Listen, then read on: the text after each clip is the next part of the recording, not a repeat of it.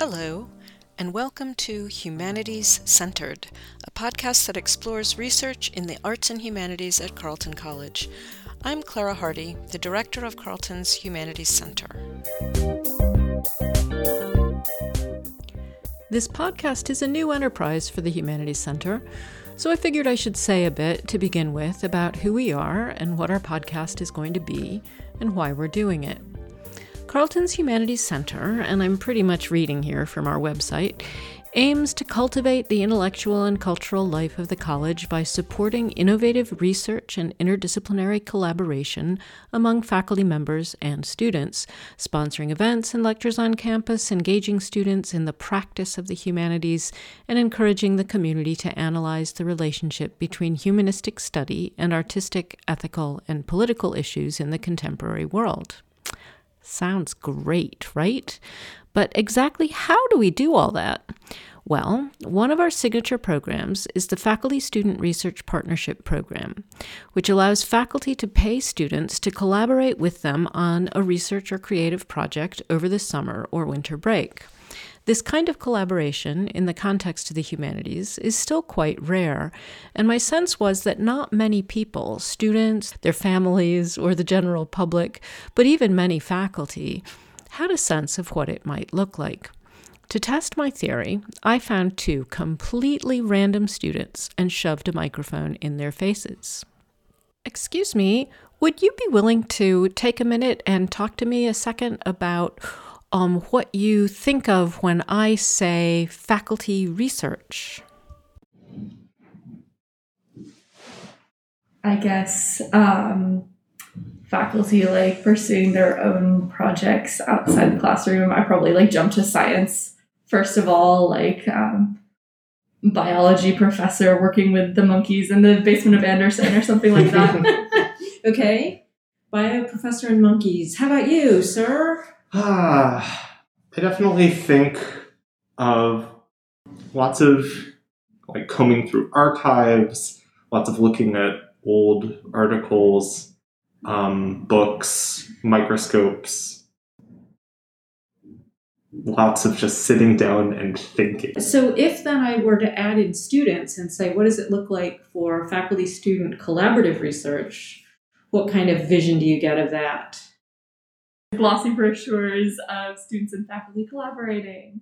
What does it What does it look like when they collaborate? Um, maybe looking in those microscopes together, or yeah, like sitting around a table and there's the professor gesticulating as the student stares at them.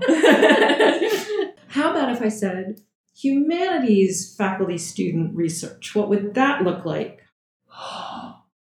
I definitely think of my friend who did English research who was just like helping a professor choose books for a class, and she did a lot of like reading articles and um, like spending a lot of time in the library. I didn't, I didn't even know what English research was. I mean, I know that there's like theory behind it, but there's nothing that comes to mind specifically. I usually think of like sociology or anthropology, like with their different surveys or maybe ethnographies where you like sit in a situation and take information in and then make a theory about that. But I don't know, for things that are more distant from scientific method, it feels a lot harder to come up with like a concrete vision of what research in that field might look like. So, yes, wow, what research would even be in something like literature can feel elusive. My random students certainly had some sense of what humanists might do. On the one hand, the notion of archives and reading and sitting in the library and thinking, not a terrible account of what research looks like for some of us. And there was a sense that student collaboration was somehow desirable. It shows up in glossy brochures. But what exactly do those students do? What does it mean to engage them in the practice of the humanities? To get them, to to sit in the library and think? Or maybe just stare as a professor gesticulates? The thing is, it isn't just students who don't have a clear idea of what all forms faculty student collaborations in the humanities and arts can take. So, the first series of this podcast is going to highlight five such collaborations that the Humanities Center supported last summer from survey archaeology on tiny Greek islands to the production of a sound mapping website capturing what community members think of as home, to environmental humanities work on German film, and analysis of Jewish and Muslim stereotypes on Spanish TV. Our first episode is a conversation with a theater director and his student dramaturg. In future series of this podcast, we hope to dig into other programs run by Carleton's Humanities Center and maybe give everyone a stronger sense of what research and creative work can look like and why it's important. We also aspire to better sound quality than this first series, alas, has. You may want to picture us this time around as coming to you from deep in our echoey humanities cave. But I promise that the conversations are lively and interesting and will give you a great idea of the range of work we've been privileged to support over this past year. You can find show notes for this podcast on our website at www.carleton.edu/humanities. There you'll also find more about student research partnerships as well as all the other programs supported by Carleton's Humanities Center. This podcast is a production of the Carleton Humanities Center and is edited by me, Clara Hardy, with original music by Will Hardy.